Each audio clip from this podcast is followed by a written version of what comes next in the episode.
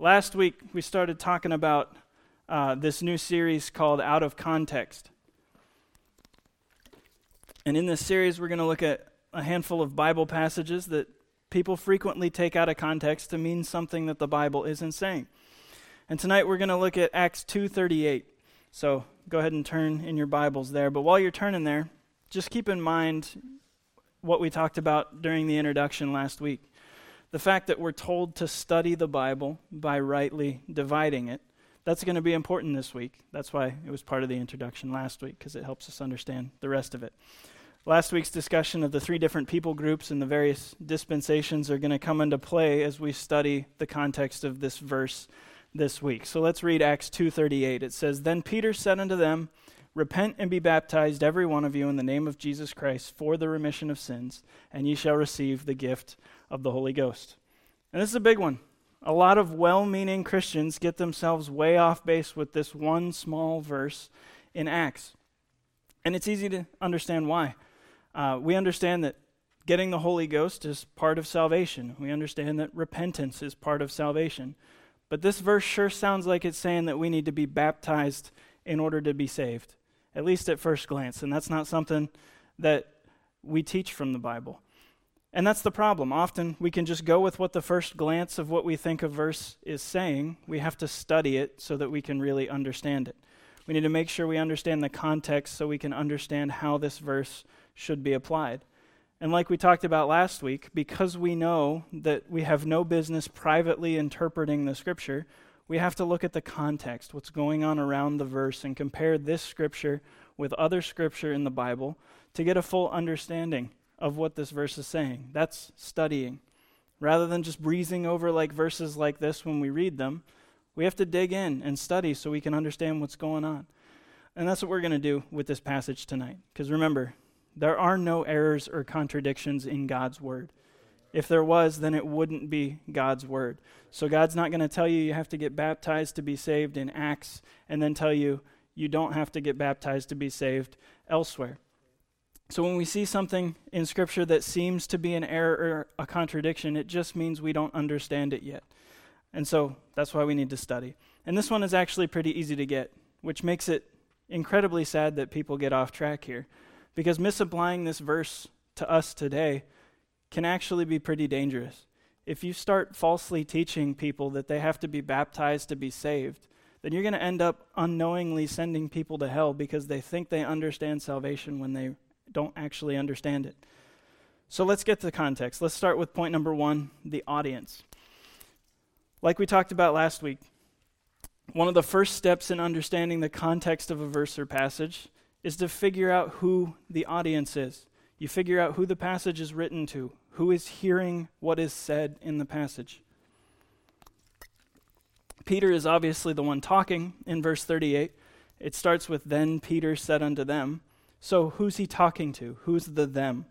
And to figure out who the audience is, all we have to do is read the rest of the chapter leading up to verse 38. It's a pretty earth shattering idea, I know. We don't need to, we're not going to actually read through the entire chapter, but I have a handful of verses uh, written on your sheet that clearly communicate who the audience is here. Acts 2 5 said, And there were dwelling at Jerusalem Jews, devout men, out of every nation under heaven. So we're talking about Jews who were dwelling at Jerusalem. And if you look back in verse 1 of Acts 2, you'll see that this was during Pentecost. It was a Jewish event that required Jews from all over to come back to Jerusalem. And that's why verse 5 says these were Jews out of every nation under heaven because they came from all over. They all joined forces, they all showed up together in Jerusalem. This is reiterated later if you drop down to verse 10 in Acts 2. It says, Phrygia and Pamphylia in Egypt, and in the parts of Libya about Cyrene, and strangers of Rome, Jews, and proselytes. So it lists all these different places, and that list is continued from a list that started a verse or two earlier. But it says Jews and proselytes. So the audience here was exclusively Jewish, which includes proselytes, which isn't a word we use very frequently. Anybody know a proselyte? I don't. I don't either. Um, Proselytes are just Gentile people who've converted to Judaism. Uh, they've switched to the Jewish religion. So they're not necessarily Jewish by birth, but by religious practice, they're Jewish. There was a process laid out in the Old Testament for how uh, someone who wasn't born as a Jewish person could become Jewish religiously. So remember last week uh, when we talked about the three different groups of people Jews, Gentiles, and the church. Those are the three groups of people that Scripture is written to. And this part is clearly addressed to Jews. The audience here is Jewish. And specifically, this whole chapter is just a recorded history of what Peter said to these Jews in, in Jerusalem. He wasn't making some broad statement or speech that directly applies to anyone who's ever lived. He even addresses his speech specifically to Jews. Acts 2:14 says, "But Peter, standing up with the eleven, lifted up his voice and said unto them, Ye men of Judea, and all ye that dwell at Jerusalem, be this known unto you, and hearken to my words." So he's specifically talking to the people who were present the men of Judea, those who were dwelling at Jerusalem, all those Jews who came from all the different nations to meet in Jerusalem for Pentecost. Peter was exclusively talking to Jewish people who, who showed up here. And that's clear from just reading these handful of verses in the chapter leading up to the verse we're looking at. But the audience is also clear when you look at the content of what he was talking about. The message Peter's preaching is very specifically for the nation of Israel. Um, Acts 2, Look at verse 22. It says, Ye men of Israel, hear these words Jesus of Nazareth, a man approved of God among you by miracles and wonders and signs, which God did by him in the midst of you, as ye yourselves also know. Verse 23 Him being delivered by the determinate counsel and foreknowledge of God, ye have taken and by wicked hands have crucified and slain. Verse 24 Whom God hath raised up, having loosed the pains of death, because it was not possible that he should be holden of it. So Peter's talking to Jews because the Jewish nation had Jesus crucified and killed. And then drop down to verse 36. Says, Therefore, let all the house of Israel know assuredly that God hath made that same Jesus, whom ye have crucified, both Lord and Christ. So he's talking to Israel. He's saying, You crucified him. So Peter's message essentially boils down to Hey, Israel, you killed your Messiah. That Jesus guy, yeah, he was God, and you killed him. You crucified him even after he proved what he was saying to you with miracles and wonders. And he quotes a lot of the Old Testament uh, scripture to prove to them that Jesus was the Messiah as he, as he kind of goes down through what he's saying. And if you jump down to verse 37, you can see their response to Peter's message. Acts 2:37 says, "Now when they heard this, they were pricked in their heart, and said unto Peter and to the rest of the apostles, Men and brethren, what shall we do?" So they believed what Peter was telling him, or what he was telling them. Now they understand that Jesus Christ was the Messiah, but Israel as a nation had him crucified. That information bothers them, and it should have bothered them. That's why Peter was telling them that. It pricked their hearts. And their question to Peter is, What shall we do? It's one of those things where you realize, Oh crap, I screwed up. How do I fix it? That's what they were asking. They were trying to figure out what to do from here. Well, Peter tells them what to do in verse 38. Acts 2:38 again says, "Then Peter said unto them, Repent and be baptized every one of you in the name of Jesus Christ for the remission of sins, and ye shall receive the gift of the Holy Ghost." So verse 38 is simply Peter's response to that question in verse 37. The Jews recognizing that killing Jesus was the wrong thing to do and asking what they should do about them or about that Peter tells them to repent and be baptized in the name of Jesus Christ for the remission of sins. Peter's not telling them how to get saved, he's not preaching the gospel to them. He's simply telling the Jews what to do now that they realize it was wrong for the nation of Israel to have Jesus killed. This context thing isn't that difficult. You just got to take some time and look at the verses around it. Um, especially here, it's actually pretty easy to get. You just have to read what's going on around the verse that you're looking at. And having quickly gone through the 37 verses prior to verse 38 makes 38 a whole lot easier to understand. And that quick review of the chapter alone, man, that's enough to prevent us from thinking verse 38 says anything about us having to be baptized for our salvation. Verse 38 was written to Jews, and it was specifically written to Jews who asked what they should do with the realization that they killed their Messiah.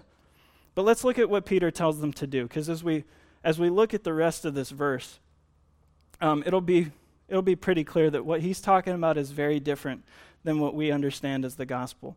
Um, so let's look at number two, the commands. Because when, when they ask him, What shall we do? he gives them two commands. And the first one is letter A, repent. And the word repent just means to turn away from something. We see this word used all throughout the Bible. We often think of repenting as turning away from our sins, and that's definitely one way the word repent is used in Scripture. But don't let that limit our understanding of what it means to be repent. Even, or to repent, to be repent, yeah. Uh, to be repentant, to, you know. Even God repented of things. Not from sin, obviously. God's holy. He, he never has sin. He couldn't turn away from, from sin if he wanted to because he was never facing it. I think of when the Bible said that, that it repented God that he made man, which eventually led to Noah's flood, which wiped out most of mankind. But the clearest example of God repenting, in my opinion, can be found in Exodus 32. Uh, when Moses comes down off the mountain with God's commandments in hand, he finds the rest of Israel all dancing and worshiping the golden calf that they just made. Uh, like, like God just brought them out of slavery in Egypt, and they respond by making a golden cow so they could worship it. Uh, and as you can imagine, that peeved God off. He wasn't happy about that. He told Moses, like, look, dude, step step back, because I'm going to wipe all these guys out, um, and I don't want you to get caught in it. His plan was just to wipe out Israel and start over with Moses and his family. But Moses talks him out of it. And Exodus 32:14 says, "And the Lord repented of the evil which he thought to do unto his people." So God said, "Okay, Moses, I won't do that." He turned away from what he was about to do and he went he went a different route.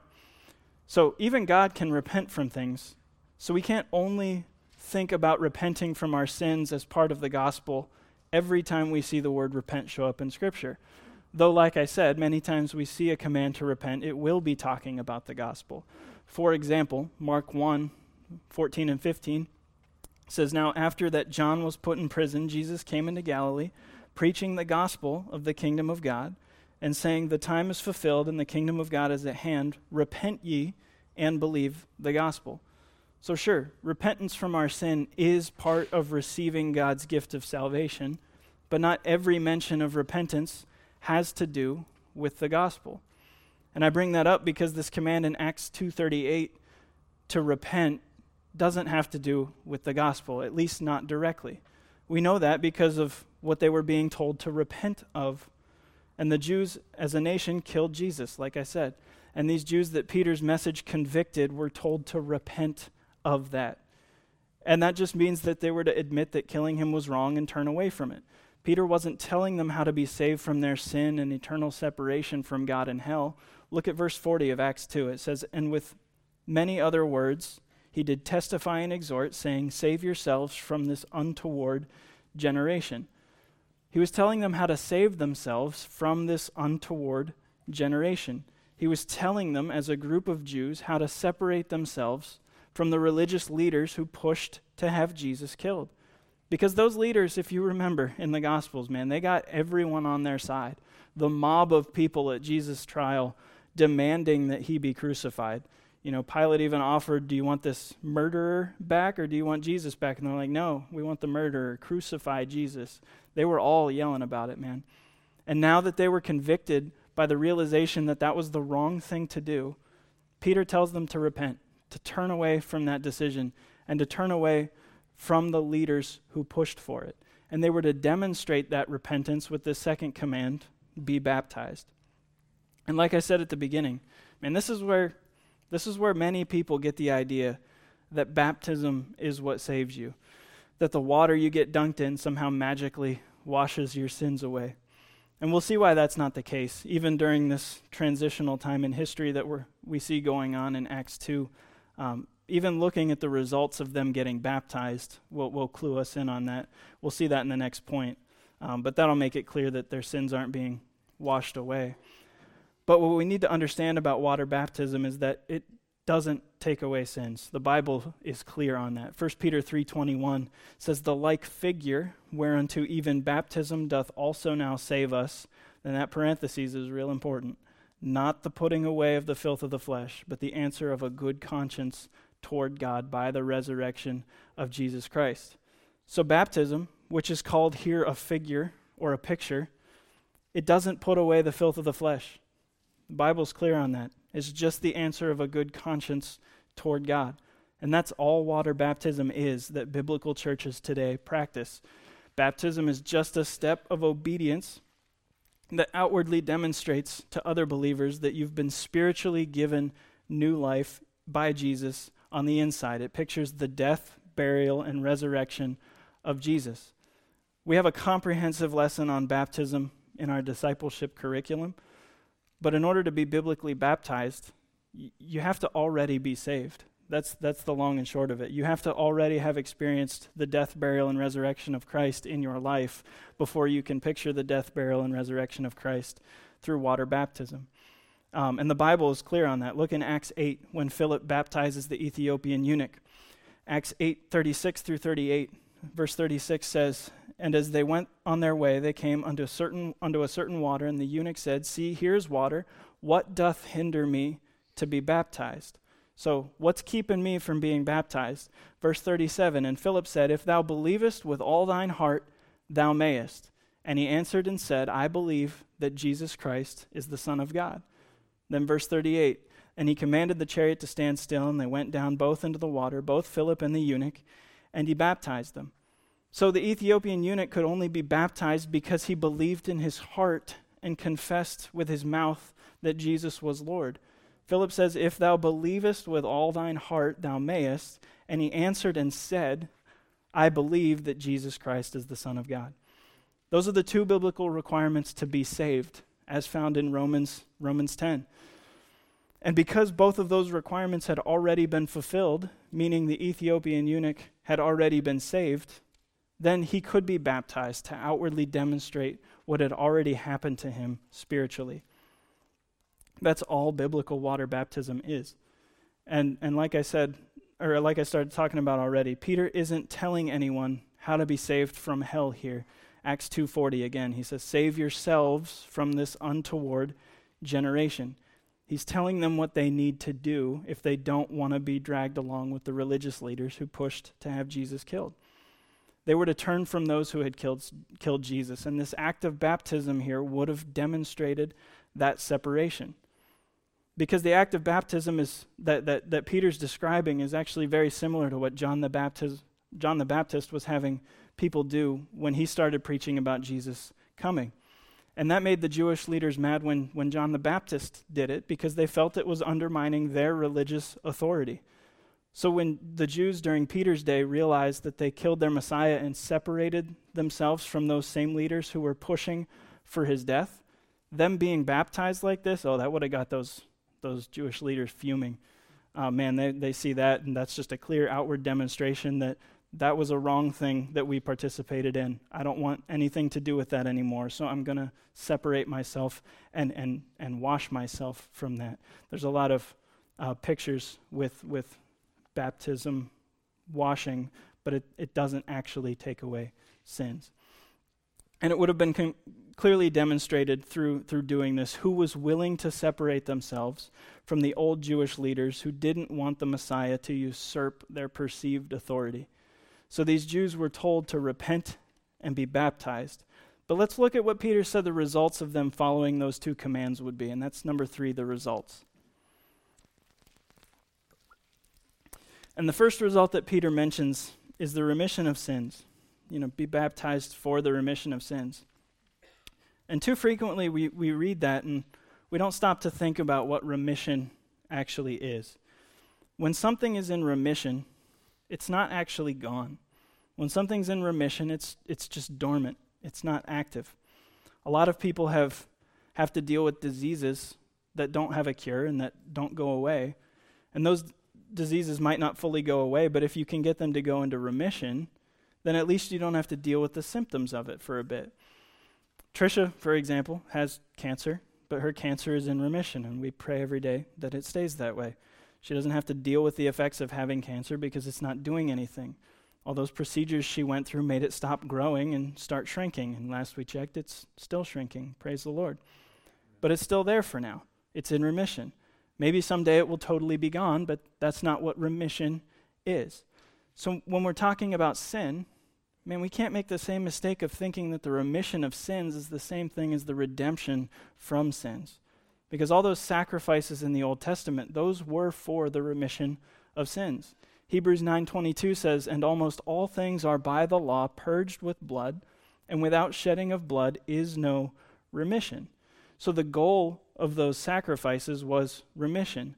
So God required the blood of animals to be shed so the remission of sins could happen.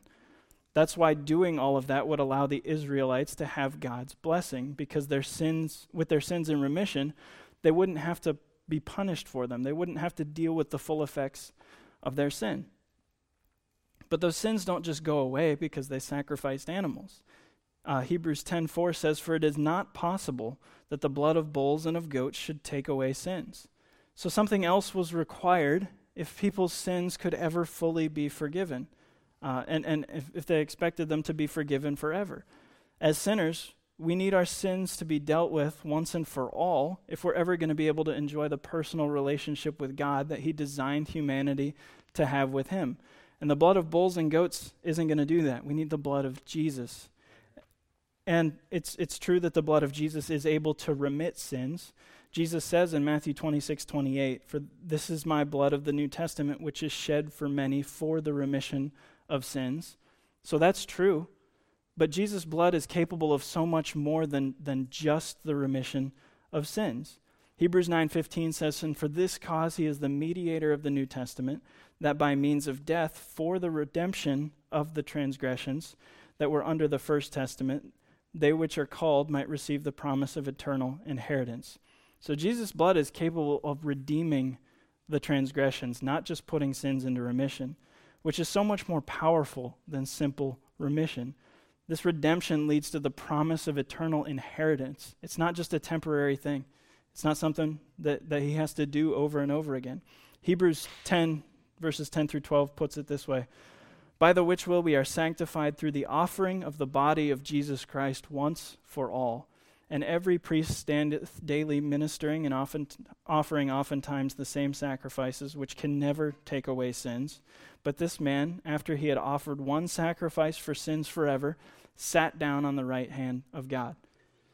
Yeah, praise the Lord, man. So that one sacrifice of Jesus Christ is able to wipe out every single sin you could ever commit if you allow it to. His one offering of his body is enough to have complete and total victory over sin, which again is so much more than simple remission. The results of the gospel of Jesus Christ are so much more powerful than the result of this repent and be baptized thing that we see in Acts 2:38. Because again, Peter's not preaching the gospel here. He's simply answering the question of what this group of Jews should do now that they realize that Jesus was their Messiah. But that's not the only result we see in this verse. We also see letter B, receiving the gift of the Holy Ghost. And this one's a little less clear on exactly what's being said. What is the gift of the Holy Ghost? Is the gift of the Holy Ghost referring to the Holy Ghost as a gift, or is it referring to getting a gift that comes from the Holy Ghost? I'm honestly not sure. Um, but our understanding of spiritual gifts, which are gifts from the Holy Ghost, are only given to people who have the Holy Spirit living inside of them. So I think it's a fair assumption that he's saying that they'll receive the Holy Ghost if they repent and get baptized, because you can't experience a gift of the Holy Ghost, at least as we understand them, without the Holy Ghost. But again, look at the language that's being used here in verse 38 Repent and be baptized, every one of you, and ye shall receive the gift of the Holy Ghost. So, ye, that's that pronoun that's, that's always plural. So, he's referring to the group collectively receiving the Holy Ghost but it's based on the actions of the individuals, every one of you. Um, so, eh, which is that's very different than how we get the Holy Spirit. We get the Holy Spirit on an individual basis based on your personal decision to follow Christ. But what Peter's talking about is this group getting the Holy Ghost based on each of their decisions uh, to, to repent and be baptized. But regardless of you know all this nuance and all what all these specific words could mean. You know, the only time we see in Scripture, anyone receiving the Holy Ghost as tied to their baptism is here in Acts chapter 2. All kinds of people receive the Holy Ghost, but outside of Acts 2, it's never tied to baptism uh, in any way. In Acts 8, in those verses on your sheet, 12 through 17, uh, you see a group of Samaritan believers. They're unable to get the Holy Ghost even after they're baptized until the apostles laid hands on them. You can see a similar story to that in Acts 19. Then in Acts 10, there's a there's a story where you see a group of Gentile believers get the Holy Spirit before they got baptized. And so there's a lot of different order to things and stuff like that. And my point is, you see a lot of variance in how things are presented in the book of Acts and the order in which things happen. This was a transitional time. Remember last week we talked about dispensations? Much of the book of Acts is during the transition from the dispensation of the law to the dispensation of grace. Because the book starts out with God still wanting to reach the nation of Israel exclusively. But as the Jews continue to reject him and his apostles, he transitions to reaching the Gentile nations with the gospel.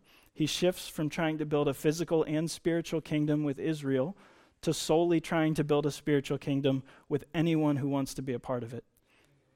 And this passage in Acts 2 is when he's still working up or working to bring the nation of Israel back to him. He was willing to forgive the fact that they wanted Jesus crucified. He, he still wanted to build that kingdom with Israel. And God, through Peter, was asking them to reject the religious leaders that led them away from Jesus, their king, and to accept him as their Lord and Savior. And we see a bunch of individual Jews accept that at the beginning of the book, but as a nation, the nation of Israel continually and collectively continue to reject Jesus. And that's when God shifts his focus uh, away from the nation of Israel because of their decisions. In fact, God had to do some pretty weird miracles to prove to his apostles, like Peter, that he was shifting his focus to the Gentiles. And because this time period was so transitional, we aren't surprised that when that we see God working in different ways than he works today because again, it was a transitional time. And remember, Acts is a history book. It's written as a record of events. It's written to communi- it's not written to communicate doctrine like Paul's letters to churches were when Paul was telling Christian believers how to act and what to do and how to run their churches. The book of Acts was just a record of, of things that happened. So we can get out of bounds pretty quickly if we take something we see in the book of Acts and treat it like it's doctrine when it's not supported by other clearer presentations of doctrine that we see in Scripture, especially with stuff revolving around the Holy Spirit because the New Testament doctrine on the Holy Spirit is, is clear. We automatically receive the Holy Spirit at our salvation, not our baptism. Galatians 3:14 says that the blessing of Abraham might come on the Gentiles through Jesus Christ, that we might receive the promise of the Spirit through faith. So the only thing required for you to get the Holy Spirit is your faith, your faith in Jesus Christ. No works are necessary. If that sounds familiar, that's because Ephesians 2 8 and 9 says, For by grace are ye saved through faith, and that not of yourselves, it is the gift of God, not of works. Baptism is a work, lest any man should boast. We get the Holy Spirit when we give ourselves to Jesus in faith. We don't have to get baptized, which, like I said, is a work, in order to receive the Holy Spirit. We should get baptized, but that's for other reasons. Because, like I said, baptism is important. It's the first step of obedience in your growth with God. It's the first small thing He asks each of us to do. And it provides a physical illustration to the people around you. It shows what Jesus has done in your life when you asked Him to save you from your sins. He gave you new life, and baptism just shows that to everyone else. But receiving the Holy Spirit is way more important. So thank goodness it's not actually tied to anything that we do, because humans find a way to screw everything up.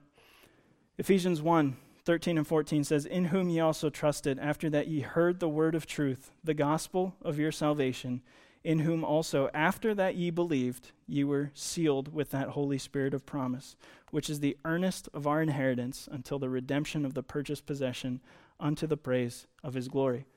So after we believe, we're sealed with the Holy Spirit, not after you're baptized. He's the earnest of our inheritance, meaning He's just the first part of what God promises to us. That's why we can count on our salvation being eternally secure.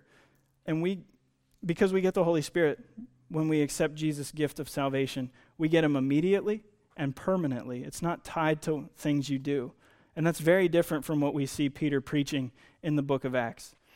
That doesn't mean Peter was wrong. It just means that the message was different to that group of Jews in Acts 2 than the message is for us today. That's all it means. And understanding the context of Acts 2 helps, make, help, uh, helps us make sure that we don't misapply what Peter was saying as though he was saying it to us. Remember that phrase we talked about last week? The whole Bible is written for us, but it's not all written to us. Acts 2 wasn't written to us, it was Peter speaking to a group of Jews uh, who were trying to figure out what to do because they killed their Messiah. That's the long and short of it. So as we wrap up tonight, man, because this was a trans during the transition from the law to grace, Jesus had just died to pay for the sins of anyone who would put their faith and trust in him. But he was still exclusively reaching the nation of Israel through his apostles at this point. And yes, the church sort of started here at the end of Acts 2. Acts 2:47 even uses the word church. But it was a Jewish church. Gentiles don't start getting saved until Acts 8, right after the Jewish leadership martyrs Stephen for preaching a message uh, similar to what Peter was preaching here in Acts 2. And at that point, God shifts from dealing with Israel as a nation to dealing with individuals. And the gospel becomes fully available to the Gentiles. Praise the Lord. And can you see how failing to study this passage and failing to understand the context can lead you off track here in a number of ways? This is the primary verse that people go to when they believe that baptism is required for salvation. Couple that with the fact that some other verses which define the necessity uh, to already be saved in order to be baptized. Uh, th- some of those are actually removed from modern translations of the Bible. Connect those two things together, and you find yourself thinking baptism has some magical power to wash away your sins when, when it doesn't. It's just tap water that you're getting dunked in. It's just a picture. It's an important one, but it's just a picture. All it takes is a little bit of study to understand the context, and you can keep yourself from being way out in left field on a single verse of Scripture like this. And that can keep you grounded in your faith and in your understanding of the Bible, and that's ultimately what we want. So when you get to weird verses like this in Scripture, what, what, what do you do with them? What's your first reaction? Is your first response to just take what you think it means at face value and, and just run with that? Hopefully not, because you end up believing a lot of weird stuff if that's you more likely it's your first response to uh, it may, might be your response to just ignore that it that because it was weird and keep reading like huh that's strange let's keep going like and just never take time to understand it that's that's most christians but that shouldn't be true of us because if your response to difficult passage in scripture is difficult passages in scripture is to just ignore them then you're missing out on some incredibly uh, incredibly cool opportunities to learn some truth don't do that man we got to study that's what our first response should be. Our first response should be to do what we did tonight study it. When you see a difficult passage, man, roll up your sleeves, dig in, see what you can learn. But we don't have to do this stuff alone either. Man, we have each other to talk about all this stuff that we're reading and studying. And when you don't know the answer to something, don't pretend like you do. Just to say, I don't have the answer. What do you think this is? I don't know. Let's look at it. Like that that's part of the that's the cool part of being part of a church. We're we're all in this together. And in that way, man, we can all benefit from what each other is learning and reading. And aside from that, man, we have discipleship and other classes that that'll help you tackle more difficult passage in passages in Scripture and help you get better at studying the Bible. But in, at the end of the day, we just don't want to. We don't want to just ignore difficult passages because we want to know what God says. And if we're willing to study even just a little bit, we can know so much more of what He says than we could if we're just reading and not taking the time to study. Let's pray. God, we thank you so much just for, man, the clarity of your word. And even, even at times where it seems like the Bible's saying something weird, God, we have the confidence and we have the faith that, that you wrote it. These are your words we're looking at. And we know you're not the author of confusion, so you're not going to put contradicting statements or untrue statements in the Bible. And so we just thank you for being able to take that at, at, at, at faith, Lord, and just understanding that, that if we're just willing to study, then then the Bible will make more sense. And sure, there's places in the Bible that that nobody really might understand fully, and we don't intend to understand the entire Bible fully. If we did, then, then we'd be as smart as you, and, and we know that's not true, God. Um, but God, we just pray that, man, as we grow and as we learn, we can just find difficult passages like this and study them so that we can understand more about you and who you are, so that you can guide and shape us to look more and more like your Son and conform us to his image, Lord. We love you so much and pray that we just learn to tackle these things and learn to talk about them, learn to talk about them together so that we can help each other and edify each other as we learn and grow together. We love you, Lord. In your name we pray. Amen.